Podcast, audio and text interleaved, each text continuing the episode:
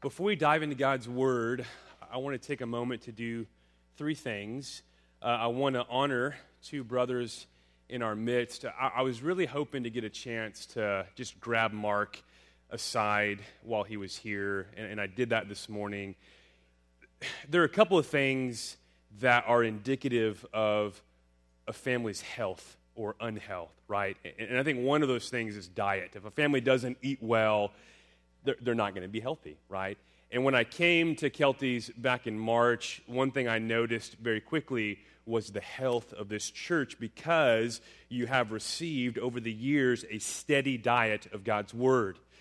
And I know Mark's a big part of that. And so I just want to say thank you, brother, that this church is healthy because you and others, uh, other pastors, have contributed by giving them the Word of God. So thank you, brother, wherever you are. There he is. Oh, hey, man.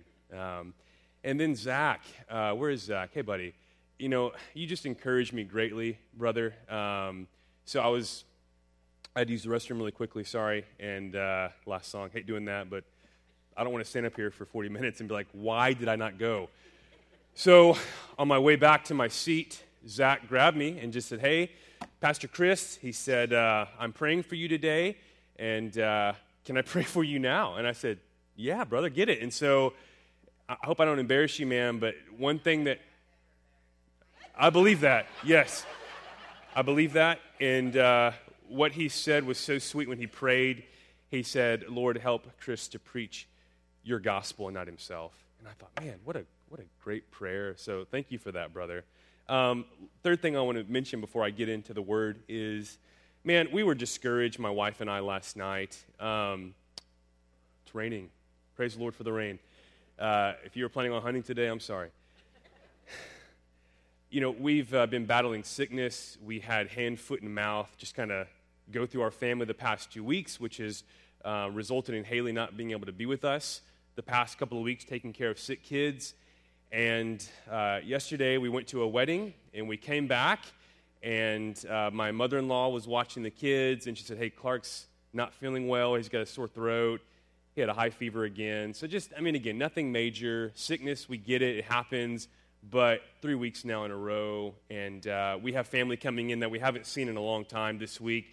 And this is our first Thanksgiving back in a while, many years. And we were just excited, expectations. And so now we're like, oh man, here we go again. So, just pray for us, just for encouragement. But I want to mention one thing. I want to honor one more brother. Um, and this fits with our passage today in Philippians 2. I, I, did text the pastors last night and said, hey, man, this is what's going on. I, Haley and I are discouraged. Just pray for us. And maybe 45 minutes later, we see lights coming down our road. Now, here's the thing where we live, we're the last house on a dirt road. You know, if it's not a delivery driver or a friend or family, I'm like, who is this? And it was late. It was like 9.30. So I'm ready. I'm ready to go. I'm and I'm in my like nighttime attire, which I'm not going to give you an image, but I didn't care. And so Haley looks outside and said, yeah, somebody's parked and they're coming towards the door. I'm like, let's do this. And so I walk out in my nighttime attire and I see a beard and I'm like, yes. And it was Paul Oshesky. And uh, he was bringing us chips and salsa and white queso from guacamoles. And that, I mean, what a blessing to say, hey, man, so sorry about this. We love you guys. We're praying for you. Just wanted to bless you. And we, you know, we live out in Pollok, and he didn't have to do that. And we were just like, man, thank the Lord for the body of Christ. So Paul, thank you, brother. Yeah. Sorry for tackling you. I, I you know, instincts, man. I had a knife too. No, I'm just kidding. All right.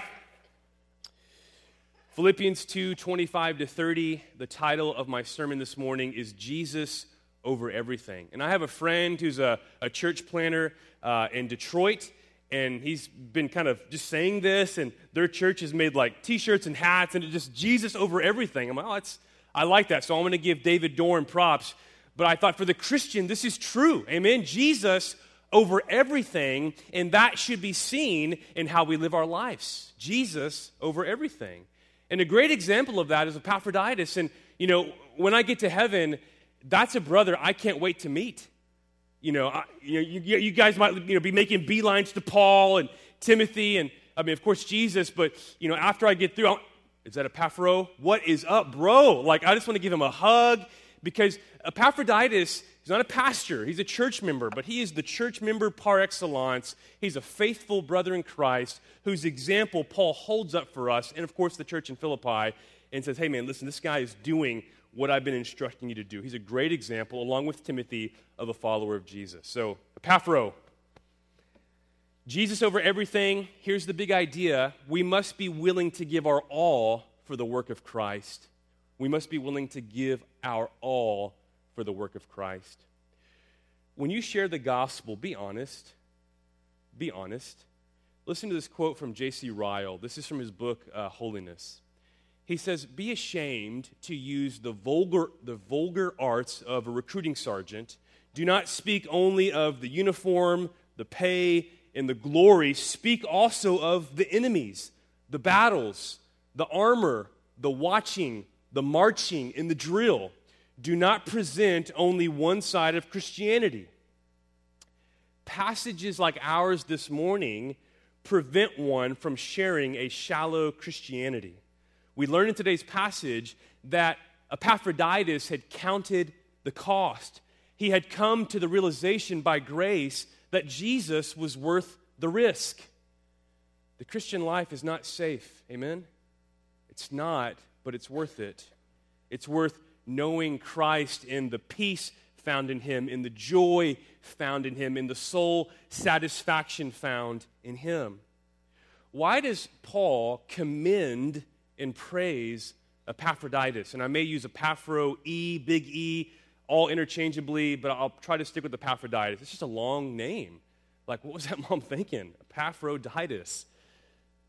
Because, so again, why does Paul commend and praise Epaphroditus? Because he was willing to risk his very life for the work of Christ. Are you? Are you?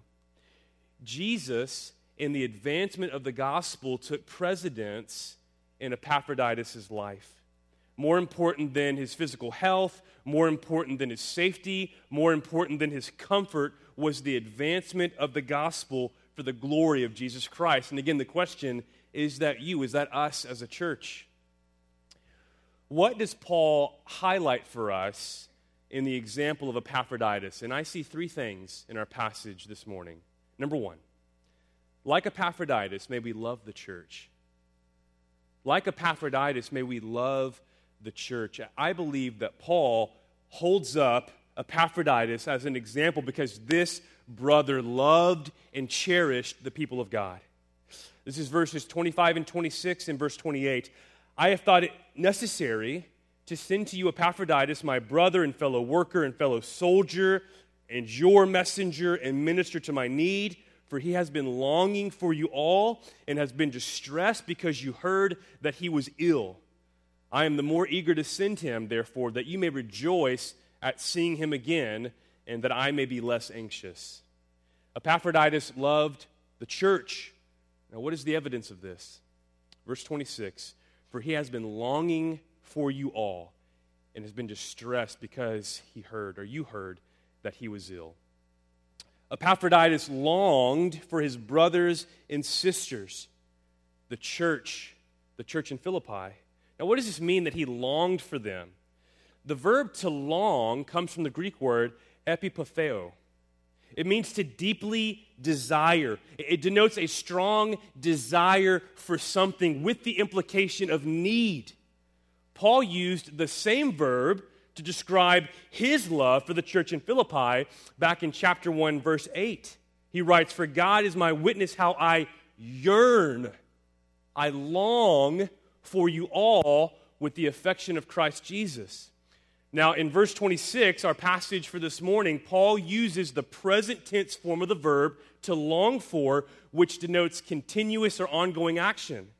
Epaphroditus was marked by a continuous longing for the church, a continuous realization of his need for the people of God. Does this describe you? Do you long for the church? Do you love the church? Do you cherish the church? Do you realize that you need the church, not just some days, but every day?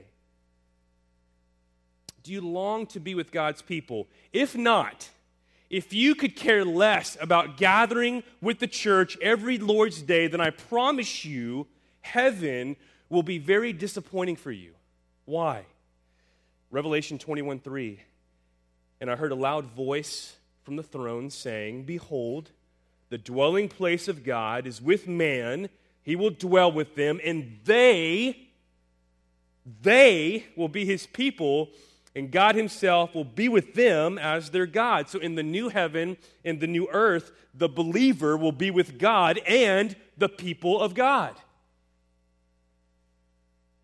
Our fellowship now, right now, is meant to both preview and prepare us for eternal glory, that eternal gathering in glory. I love Hebrews 10 24 and 25, and let us consider how to stir up, the Greek to provoke one another to loving good works, not neglecting to meet together as is the habit of some, but encouraging one another, and all the more as you see the day drawing near. Did you know that there are nearly 71 another commands in the New Testament? And these one another commands are intended to be done in the context of the local church.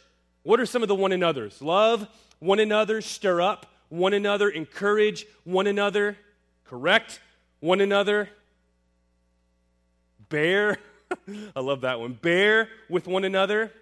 Here's the problem you can't do the one another's without others.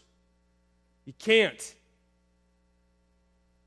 The church is God's means of graciously sanctifying his people. He uses brothers and sisters in Christ, again, to stir us up, to spur us on, to encourage us, to correct us, and to teach us the scriptures. What described Epaphroditus was more than just a recognition of the importance of the local church. He loved the church, he cherished the church, he longed for the church, he valued the church. This brother longed to be with the people of God. The relationship between Epaphroditus and the church in Philippi was marked by deep empathy and compassion. What we see is that the love, the concern, and the care that Epaphroditus had for the church in Philippi, they had for him as well. The feelings and the commitment were mutual. And this is seen at the end of verse 26 and in verse 28. Verse 26b He, Epaphroditus, has been distressed because you heard that he was ill. He wasn't distressed because he was sick, almost died. He was sick, or sick emotionally, he was distressed, and I'll unpack that word in a minute. He was in agony because the church in Philippi knew he was sick, and he knew of the grief that this would cause them, and because he knew that his sickness would cause them pain, it caused him agony. Verse 28 I am the more eager to send him, therefore, that you may rejoice at seeing him again, and that I may be less anxious. Again, Epaphroditus was distressed because the church in Philippi had become aware of his serious illness. He knew that this would cause them much grief and sadness. F.F. F. Bruce argues that Epaphroditus likely fell ill on his way to, to visit Paul and serve him on behalf of the church in Philippi. And on the way, as someone was passing him, a fellow traveler, he was able to impart his condition to them. Hey, I'm not doing well. Please let them know. And it's most likely that the Philippians were aware of Epaphroditus' illness, but not of his recovery. He knew, therefore, that this would have caused them much grief. Now, the Greek word for distressed is very significant.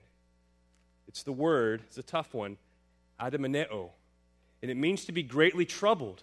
He's greatly troubled. It denotes anguish, a deep anguish of the soul. And the only other place this is used in the New Testament is in the Gospels in the Garden of Gethsemane. Who was in agony in the garden? Christ, because of what lie ahead. He knew that very soon he would bear the weight of our sin and the wrath that we deserve in our place, that he would be separated from the Father, and because of that, he was in agony. This is heavy stuff. Epaphroditus felt this same way. He was distressed because he knew that the news of his illness would cause the church in Philippi great agony. Their pain caused him pain. Their sadness caused him sadness, and vice versa. The church's distress caused Epaphroditus distress. And here's the point their lives were so intermingled that the mood of the one affected the other. Can, can, you say that about your brothers and sisters in Christ here? Do you know them well enough? Do you know their struggles? Do you know their pains? Do you know their hurts that when they suffer, you suffer because you love them and care for them because your lives are so intermingled? Paul talks about this in Romans, Romans 12 15. He says, Rejoice with those who rejoice, weep with those who weep. Now, Paul plans to sacrificially send Epaphroditus back to Philippi for the sake of the church in Philippi. He knew that Epaphroditus' return would meet great joy for them, and not only for them, but for who else? Epaphroditus. He longs to be with the church. So again, him being brought back to them would mean great joy for them, but also for him. Like when you look around today, when you gather with the body, is there joy? We're together. Have you been longing for this time? Since Monday, like I can't wait to gather with God's people again, to hear the word, to come under the word, to sing the word, to pray the word, and to see my brothers and sisters in Christ and to encourage them, to stir them up to love and good works, and to be stirred up by them. Does this describe Kelty's First Baptist Church? Namely, this level of concern for fellow believers. Are our lives so bound up with one another that we weep when others weep and rejoice when others rejoice? Are we deeply concerned for one another? If the church is more like a country club where people just show up to be served and where there's no true commitment, then this level of relational commitment is impossible. However, if the church is like a family, as Brother Mark said earlier, where members commit to one another, to doing life together, to helping each other grow and fight sin, then yes, this is what the church will be like. Let me leave us with a few practice steps here. Number one, man, commit to the church by becoming a member. If you're not a member today, you've been coming consistently, join, become a member. Membership declares, I'm here. I'm here. And I want you to know that I'm here. And I'm committed to being here and using my gifts to help serve this body and to help this body grow. I'm going to do the one another's with you guys, and I'm expecting you to do them with me. Let's go. Number two, invest in the lives of fellow church members. You'll never know the needs of God's people if you fail to invest relationally in God's people. Is true? I mean, if you're not investing relationally, how are you going to know the needs? How are you going to be able to rejoice with those who rejoice and weep with those who weep if you're not invested relationally? So, how can we do that? Man, I've been pushing one on one Bible studies. Man, find somebody today. I know it's Thanksgiving week, so maybe start next week and say, hey, listen, I would love to get in God's Word with you. Let's, let's find a book of the Bible. We have several studies in the book nook that you can just take. You're not stealing on that little rack out there, those are free. Grab one, grab a brother or sister, and begin to study God's word with them. Encourage each other in the word, pray together. I would also recommend just grabbing coffee with someone different once a month so that you can pray with them, so that you can ask how you can serve them, so that you can begin to build relational equity with God's people. Disciple a new believer or a young believer. I recently met with a brother, and now I'm discipling him. He's my age. And he said, Chris, in all my years in the church, no one, no man has come alongside me to help me grow as a Christian. And if I had a podium in front of me when he said that, I would have flipped it, punched it in half. I'm like, are you kidding me? What a tragedy. What a missed opportunity. I was angry about that. Not at him, of course, but brother, you've been in church all your life, and no one, no other man has come alongside you to disciple you? Brothers and sisters, we got work to do, amen? Number three, and this might sound simple, and it is, but for some reason we struggle with this one gather regularly with the church. So much sweet fellowship happens in a home when families gather together around the dinner table. Amen? Like as a kid, I never wanted to miss dinner. And I still feel that, that same way, as you can probably tell. Jacket's a little snug today. I'm going to lie. I left my black one in my truck. I took the van and I was like, oh man, this is, yeah, this is not good. I'm doing this. Is this okay? Boom. I can breathe. In much the same way, the regular gathering of God's people every Lord's Day is monumental for the growth of the church. Don't miss this meal. Amen? And don't miss this meal. All right, what else do we learn from Epaphroditus' example? Number one, brother, love the church. Number two, like Epaphroditus, may we be committed to the work of Christ. Like Big E, may we be committed to the work of Christ. Verse 25 I have thought it necessary to send to you Epaphroditus, my brother and fellow worker and fellow soldier, and your messenger and minister to my need. Again, what's unique about Epaphroditus is that he wasn't a pastor, he was a church member. He's just a part of the body. This is, this is how church members should live their lives, right? Loving the church, and what else? Desiring to serve the church, and with the church, committing to the work of the gospel, advancing the gospel. I, I love all these titles that uh, Paul puts together, these descriptions which really give us a window into Epaphroditus. So we have five titles or descriptions that Paul uses to mark our brother Epaphroditus. The first three have to do with his relationship with Paul. He served with Paul in the following ways. Number one, how does he describe Epaphroditus? How does Paul describe Epaphroditus? He's a brother. He's a brother. As his brother, Paul is recognizing Epaphroditus as a member of the family of God, one who had been adopted into the family of God by trusting in who? Jesus Christ. He's also a fellow worker, one who works together with someone else. Now, Paul often uses this term to describe those who have helped him in spreading the gospel. And who is one of those? Who's a fellow worker? Epaphroditus. Philippians 4 3, help these women who have labored side by side with me in the gospel, together with Clement and the rest of my fellow workers. And Epaphroditus is one of those fellow workers. He had worked together with Paul to advance the gospel. When I lived in Boston many years ago, I was in seminary, and there were some brothers. We went to the same local church, and they had lived for a year at the Boston Rescue Mission. And the Boston Rescue Mission was a place, I would say it was faith based, but it was a place where maybe you've been in prison for you know 15 years because of drugs and selling drugs and the state might demand okay i want you to go for the next six to nine months to a year to the boston rescue mission. There's going to be rehab um, there's going to be bible study. This is a good place you can learn job skills and so I became kind of like the chaplain there. And I began to disciple men who had been in prison for long stints of their life, uh, who, again, had drug problems, were violent. I lived there for a summer. Holy smokes. Imagine being on the top floor of this building in downtown Boston, and imagine about 40 to 50 men on bunk beds and just what I would hear at night that cacophony of snoring. I don't know how I slept for that summer. It was insane. And then I'd open my eyes and like some guy's just looking at me. I'm like, bro, I'm from East Texas. You better watch it. Be watching me.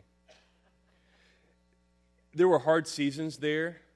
I grew to love a lot of those brothers. I'd pour into them. I'd meet with them every week. I'd take the train in from South Hamilton to Boston to disciple men, and I would see men. I'd see fruit. I'm like, hey, they're growing. They're getting it. They're following Jesus. And then they'd relapse and I wouldn't see them again. They wouldn't answer their phones. It was a hard season of ministry. It was sweet. We were trying to get these brothers into a local church with us. But the two guys that I worked with that had lived there were Tyler and Mac. And man, it was so sweet because when ministry was tough there, we would stop and pray. When ministry was tough there, we would look to the word together.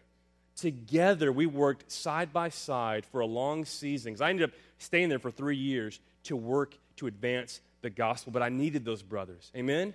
I needed those fellow workers, and I had them in Tyler and Mac. One quick story, I think I've shared this before, but I came in, I did a, a Bible study on Tuesday nights, and it was voluntary. I mean, no, no one had to come, it was just optional. And I would go to the women's floor and knock and say, Hey, ladies, Bible study in about an hour, come down. Hey, guys, same thing. And uh, I, went on the, I wouldn't go on the girls' floor. I would just knock and tell whoever was there, Hey, just remind them. But I'd go to the men's floor. And this one Tuesday night, I go in and I see a guy sitting down with his shirt off. And I'm like, oh, cool, the Hulk lives here. This is the biggest man I've ever seen in my entire life. And he's sitting down on a bunk bed and he's still taller than me. I'm like, this is not good. I'm like 6'1. And he goes, hey, my name's Nate. I can't even like make my voice that deep. And I say, hey, Nate, I'm Chris. I do a Bible study here every Tuesday night. Yeah, I've heard about you. I'll be at your Bible study. You can count on that. Get ready. And I'm like, what in the world does that mean? Get ready for what? Like, what's going to happen? So, man, I, I, go find Mac and I said, Brother, will you pray for me? I might die tonight. I mean, it is well with my soul, but this guy could literally eat me. He is massive. And so he said, Yeah, let's pray. So, I mean, just like Zach today, man, he just put his arm around me and just prayed over me. And for an hour and a half that night, this dude came at me like a freight train. He was sharp. You know, hey, he, he, would, he was pointing out what he thought were contradictions in Scripture. He was arguing. He was being ugly. But by God's grace, I was able to respond gently. I mean, how dare I not respond gently to this massive man? Are you kidding me? Uh, there was fear and trembling. Um, and at the end of the night, he said, Hey, man, I like you. I'll be back. And he did. And I got to pour into that guy for months. It was sweet. I got some crazy. At night, we would go downtown, like to Chinatown. We might go find someone that had relapsed. And if I had Nate with me, I wasn't afraid of anybody. Would you be? Of course not, man. All right, fellow soldier. This denotes one who serves in arduous tasks with another. Okay? You're in the trenches together. Paul is saying Epaphroditus is a fellow soldier, a fellow sufferer with me to advance the gospel. This word is more intense than the last. Not just a fellow worker, but a fellow soldier. Peter O'Brien writes this was originally a military term to describe those who fight side by side. The term here, fellow soldier, does not denote violence, but a working together to advance the gospel against adversaries and persecution. You know, in battle, they often say that you're only as good as the man on your right and left. You must look out for each other and fight together for a common purpose. This was Epaphroditus to Paul. Epaphroditus had served on the front lines of gospel ministry with Paul.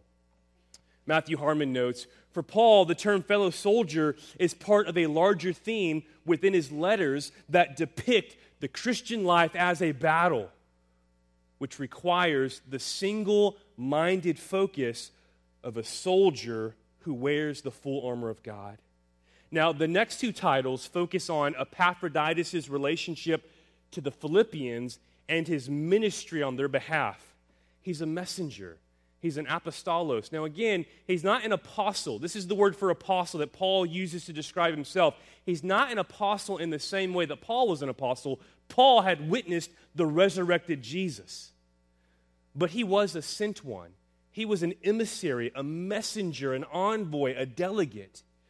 Epaphroditus was sent by the church in Philippi to be a blessing to Paul, to serve Paul. And again, that's the, the question how did he serve him?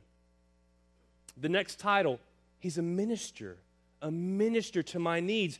Epaphroditus was sent by the church in Philippi to minister to Paul's needs. Philippians 4:18 I have received full payment and more. I am well supplied, having received from Epaphroditus the gift you sent, a fragrant offering, a sacrifice acceptable and pleasing to God. Now, we've talked about this before, but in this culture, the state did not provide for the needs of the prisoners, right? If family members or friends or associates did not bring food and supplies, what would happen to the inmates? They would what? They'd wither away and die. Now, the word used here for minister is typically used to describe a priestly service. And serving Paul and the work of the gospel, Epaphroditus in the church in Philippi were serving the Lord. This was sacred work. Charles Spurgeon said, If God has called you to be his servant, why stoop to be a king? If God has called you to be a servant, why stoop to be a king? In our ministry to others, when we minister to our fellow believers, we resemble the king, the king who came not to be served, but to serve and to give his life as a ransom for many. Mark 10 45. Remember, Paul, and this is a huge theme, we've talked about this in Philippians. Paul, like with Jesus earlier in chapter 2, and then we saw what last week, or actually two weeks ago, like Timothy, Paul is holding up Epaphroditus as an example for the church. Do these things mark you? Where do you need to devote more attention? Now, with Epaphroditus, we have a pretty well rounded picture of a follower of Jesus, a regular church member. Does this describe you? Like Epaphroditus, all of us who have trusted in Jesus are a part of God's family. We're adopted by the Spirit into the King's family. Like Epaphroditus, all of us who have trusted in Jesus are called to serve and struggle with others in the church to advance the gospel. Amen? That's what church members do. If you're part of God's family, you are called to serve with and struggle with other believers to advance the gospel. That's just what you do. like Epaphroditus, all of us who have trusted in Jesus are commissioned by Christ to encourage other believers with God's word and to serve our fellow believers in the church. Again, this denotes sacrificial living for the glory of God. Here are some practice steps. Mobilize with fellow believers in the church to advance the gospel. In Washington, some of our home groups would put together hygiene bags with gospel tracts, and there were homeless people all over where we lived in Washington state. And we would just go to these people and share the gospel, give them these hygiene bags with like soap and a razor and like those little blankets. I mean, how do they pack a blanket into something that big, like a credit card, and you like unfold it, it's like a parachute? It's crazy. We also did Angel Tree every year, and actually, I signed us up for that as a church. Hope you don't mind. We're going to talk about it next week. But Angel Tree is a really cool ministry. You know, my dad was incarcerated when I was a kid, and uh, we have families still incarcerated to this day. But Angel Tree was started by Chuck Colson. And man, the great thing about this ministry, and a home group can do this, a Bible study group can do this, you get to buy Christmas presents on behalf of incarcerated parents for their kids. So we would get to buy these presents. We had families buy the presents. We had families meet at the church office, wrap the presents, and then we had families that would deliver the presents to the homes, and we would share the gospel with the family. Maybe grandma or an aunt or uncle, they're watching these kids because mom and dad or mom's in prison. Oh, so sweet. What a sweet opportunity. So I signed us up. Man, you know, and also a great thing to do is get together with some believers. There's a great book by J. Mack Stiles. I call him J. Mack, called Evangelism. Get together, read that book, discuss it. Talk about the 1 4P challenge, right? In your home groups, in your one on ones, that one person that you're praying for, that you're planning to engage, that you're practicing or living out the gospel in front of, and that you're proclaiming the gospel to. Number two, find ways to speak the word to fellow church members. Again, a one on one Bible study is a great way to do that. And then number three, look for ways to serve fellow church members, cook a meal for a family, visit a shut in. All of these titles that we just saw describing Epaphroditus have to do with the work of Christ a work that is not easy or comfortable. Again, is it easy to be a Christian? Say it in Spanish. No, it's not. Why did Epaphroditus risk his life for the work of Christ? Number three, this is the third point. Like Epaphroditus, may we count the cost of following Jesus. Verses 29 and 30. So receive him in the Lord with all joy and honor such men, for he nearly died for the work of Christ risking his life to complete what was lacking in your service to me. Too many have fallen prey to easy believism in the church, a version of the gospel that promises little or no risk for Christ.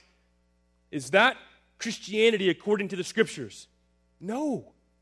What is the Christian life like? It's a battle, it's a war.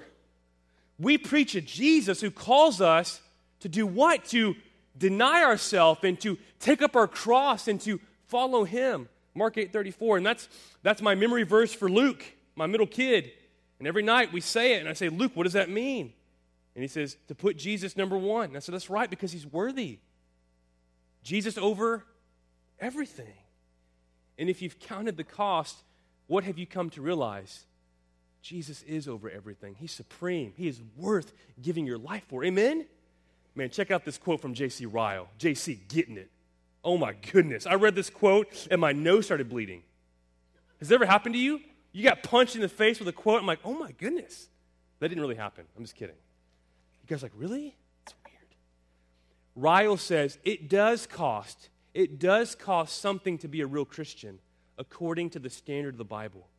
There are enemies to be overcome, battles to be fought, sacrifices to be made, and Egypt to be forsaken, a wilderness to be passed through, a cross to be carried, a race to run. Conversion is not putting a man in an armchair and talking him easily to heaven. It is the beginning of a mighty conflict in which it costs much to win the victory. A religion that costs nothing is worth nothing. A cheap Christianity without a cross will prove in the end a useless Christianity without a crown. Why did Epaphroditus risk his life for the work of Christ? Why? Paul tells us that he nearly died for the work of Christ. Some may say, isn't that extreme? Like to, to give your life for the gospel? Why do this? Because he had counted the cost and realized something very important. Again, if you need to stretch, don't miss this part. I will come wake you up. Don't miss this, please. He came to the realization that Christ is worth it he is worth pouring out one's life for. What enabled this? What enabled someone like Epaphroditus, not a pastor, he's a church member, right? To risk his life for the work of Christ. He almost died. Again, remember, Paul was in prison penning this letter, and Epaphroditus, as we just learned, had nearly died. He was almost dead because of the work he was doing for Jesus. Why risk it all for the gospel? It's because, here it is. Are you ready? It's because of a vision of Christ found in Philippians chapter 2, 5 to 11. Have this mind among yourselves, which is yours in Christ Jesus, who, though he was in the form of God, did not count equality with God a thing to be grasped, but emptied himself by taking the form of a servant, being born. Are you kidding me? No, or not. This is the word of God. Being born in the likeness of men and being found in human form. He what? He humbled himself by becoming obedient to the point of death, even death on a cross. Therefore, God has highly exalted him and bestowed on him the name that is above every name, so that it just gets better. At the name of Jesus, every knee should bow and every tongue confess Jesus Christ is Lord to the glory of God the Father. Amen? So, in these verses, we have the incarnation, we have the cross, we have the resurrection, and the promise of the King's glorious return. Why risk it all? Why Jesus over everything? Because Christ is most glorious. Amen? Epaphroditus knew and beheld, by God's grace, the matchless wonder and beauty of Christ. He was completely satisfied in Jesus. Only those, now this is important, only those who are more in awe of Christ than the things of this world will risk everything to follow Jesus and advance the gospel. It's true.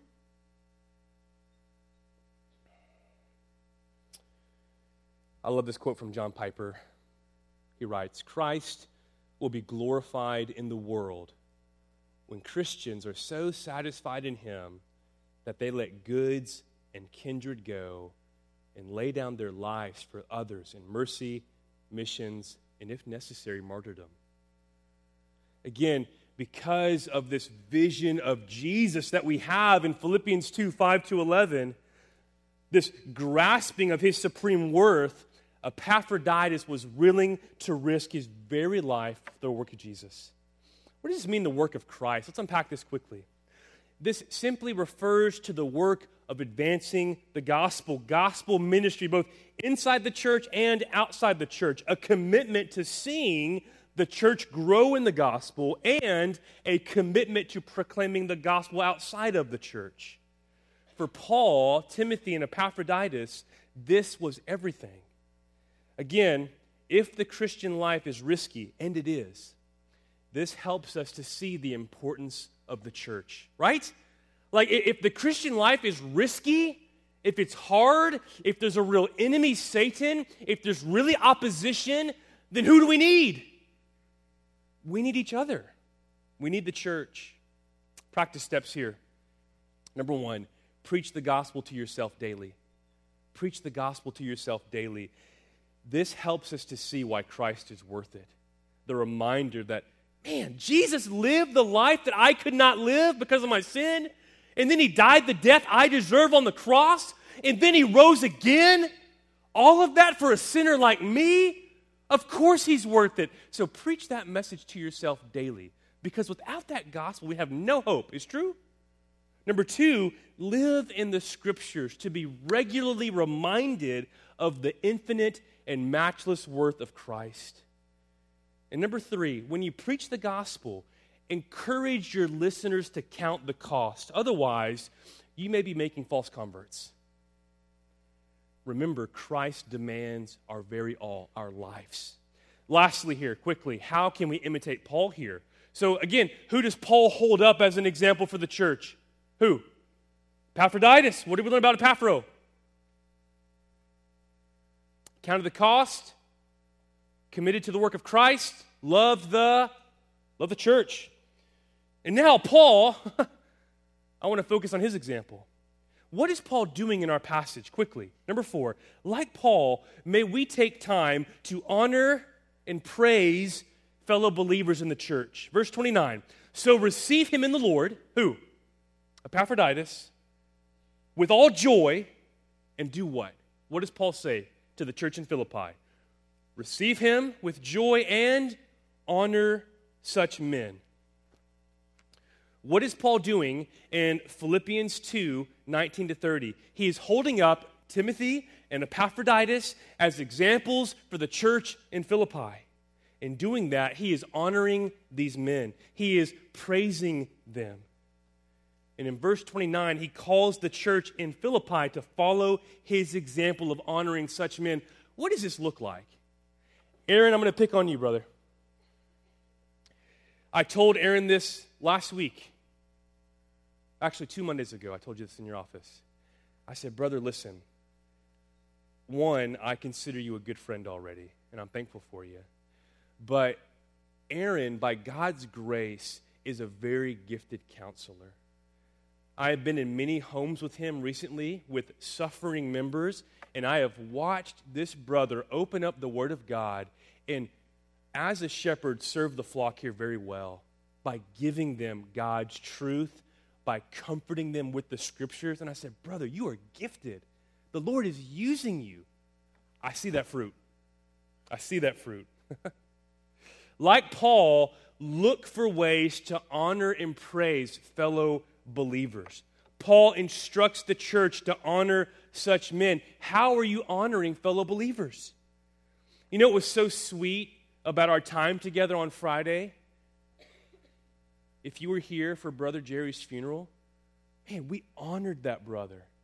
We praise God, right? Because it's because of Christ that Jerry was who he was, that Jerry was a servant, that he was an evangelist, that he was a pastor and a counselor, but we honored him. We said, hey, you who are here, look to that example. And I love what you said, Mark. Follow Jerry as, as Jerry follows Christ. So, how are you honoring such brothers and sisters in the church today? I love this Romans 12:10. Love one another with brotherly affection. Outdo one another in showing honor. Practice steps, and then I'll pray. Number one, let fellow believers know that you see that fruit. when I was a youth pastor many years ago in Washington State. Um, I'd had this group of kids for four years at this point. I was preaching through Galatians.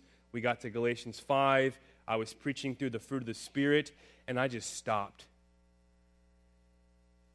And I begin to point out kids in the youth group. Corey, brother, I have watched you for the last three, four years, man. You are so patient. And I would just elaborate on that. And I would say, you know, Jenny, Sean, Billy, Leslie. And I would just go. I went through probably 15 minutes of just saying, I see that fruit. I see that fruit. I see that fruit. And again, who gets the glory? Who produces that fruit? It's the Holy Spirit. But I wanted to take a moment to say, I see that fruit. Praise God for what He's doing in your life, making you more like the Son by the Spirit working through the Word. So let fellow believers know hey, today, how about today? Find a fellow believer and say, hey, I see that fruit. I see that fruit. Number two, look for ways to encourage fellow believers. And number three, invest in the life of Kelties. In order to honor and praise fellow church members, you must know them, right? If you don't know them, are you going to see the fruit? If you're not with them, are you going to see the fruit and thus be able to honor them and praise them? No, of course not. You must witness the Spirit's work in them in order to honor and praise them. Let me conclude with this. Why did Epaphroditus live this way? Why did he live this way? A life marked by a great love for God's people, the church, a life committed to advancing the work of Christ with the people of God. Why did this brother live that way? Why? It was because of the gospel. His life had been transformed. He was dead in Christ, made alive. He was headed to hell because of sin, eternally separated from God. He'd heard the gospel by God's grace and the work of the Spirit. He was made to see his helpless plight without Jesus. He trusted in Jesus. He turned from sin he was made a follower of Christ, and his life was forever changed. And because of that, he said, Jesus is worth it. I was headed to hell. Christ saved me. I'm now a part of his family, a brother. And because of that, for him, Jesus over everything. Is that you? One, have you trusted in Jesus? Have you heard the gospel? Have you responded by getting off the throne, by acknowledging that you're not king? Jesus is king. You can't save yourself, only Christ can save you. All of us have sinned against a holy and just God. Therefore, we all deserve God's wrath, His eternal punishment. We deserve hell. And if you think otherwise, you're wrong. The Bible is so clear on this. The good news, what? Again, you can't appreciate the good news unless you first know the bad news, right? Hey, bro, you need to be saved. Saved from what? right? So you start with the bad news. The bad news we're all sinners, we all deserve hell. That is where we're headed. But because of God's grace, Jesus, the Son of God, was sent. He lived the life we could not live. We all owe a debt. What's that debt? A perfect life. Who's paid it? None of us. But who? Christ. He lived for us. He died the death we deserve, and then he rose again, proving that his saving work worked. Trust in him, turn from your sin, gather with the body, and let's advance the gospel together. Amen? Let's love the church. Let's work together to advance the gospel. Let's praise and honor each other and continue to run this race together for the glory of God and the good of the people of God. Let me pray. Father, we love you. We thank you for your word that is true and rich and good and life giving. We thank you for examples like Brother Jerry and Brother Aaron and Brother Paul and Epaphroditus, men that by your grace have been saved, filled with the Spirit, who are living differently because of the gospel. Father, make us aware of such examples and help us to be examples to others in this church. Help us to band together as a church to advance the gospel. Father, I pray that all of us here would love your church, that we would serve each other and use the gifts you've given us to help this body grow. Father, we thank you for your word today. Holy Spirit, take the truth that we've heard, apply it to our hearts, make us more like King Jesus for your glory and our good. And if anyone here does not know Christ, Father, we pray that you would save them, call them out of darkness into light in Jesus' name we pray. And all God's people said,